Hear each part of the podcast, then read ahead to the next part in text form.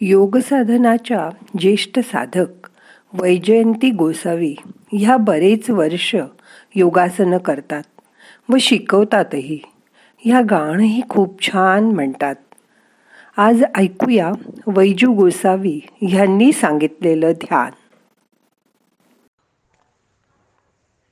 गुरुर्ब्रह्मा गुरुर्विष्णू गुरुर्देव महेश्वरा गुरु साक्षात परब्रह्म।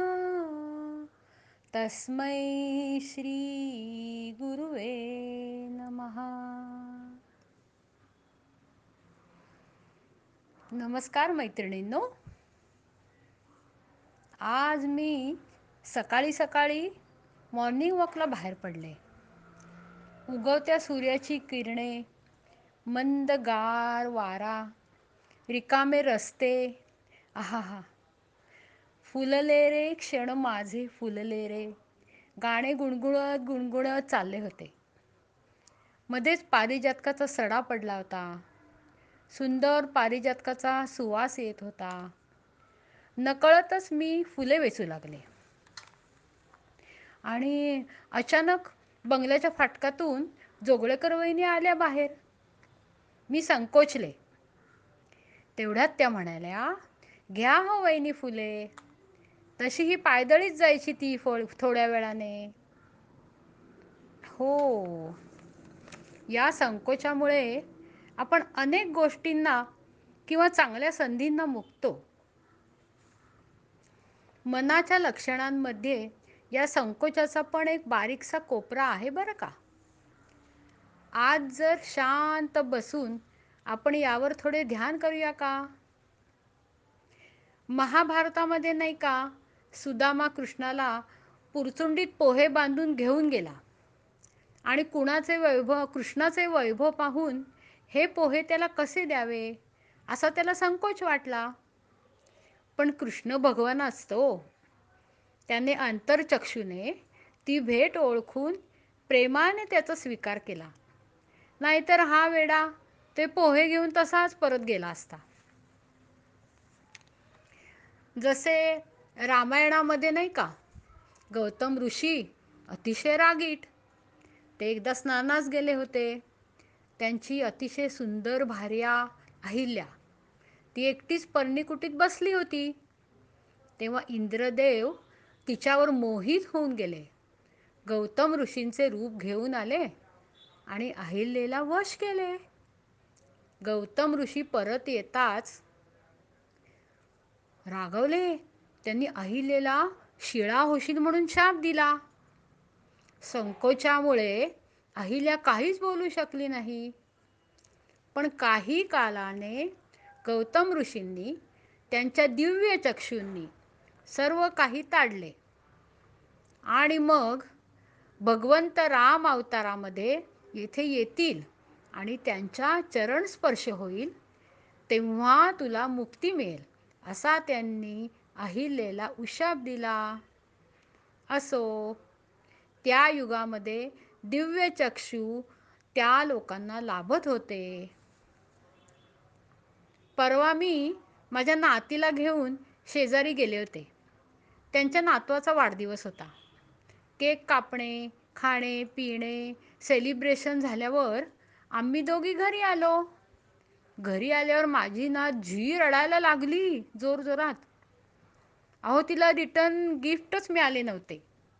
सर्व मुलांकडे ती बघत होती पण संकोचामुळे ती काही बोललीच नाही आणि माझ्याही ते लक्षात आले नाही. तर संकोचावर मात करता आली पाहिजे. आपले शरीर दिवसागणित मोठे होतच जाणार आहे. पण मनाला ताब्यात ठेवण्याची जादूची कांडी आपल्याला मिळाली आहे. आणि रोजच्या ध्यानातून उत्तमोत्तम टिप्स आपल्याला मिळत आहेत. तेव्हा मनाला आपण ताजेतवाने उत्साही तरुण नक्कीच ठेवू शकतो. आता दोन मिनटे शांत बसूया. तीन ओंकार करूया. मोठा श्वास घ्यायचा. आणि श्वास सोडताना ओमचा उच्चार करायचा. पूर्ण पोट रिकामं झालं पाहिजे. श्वास घ्या.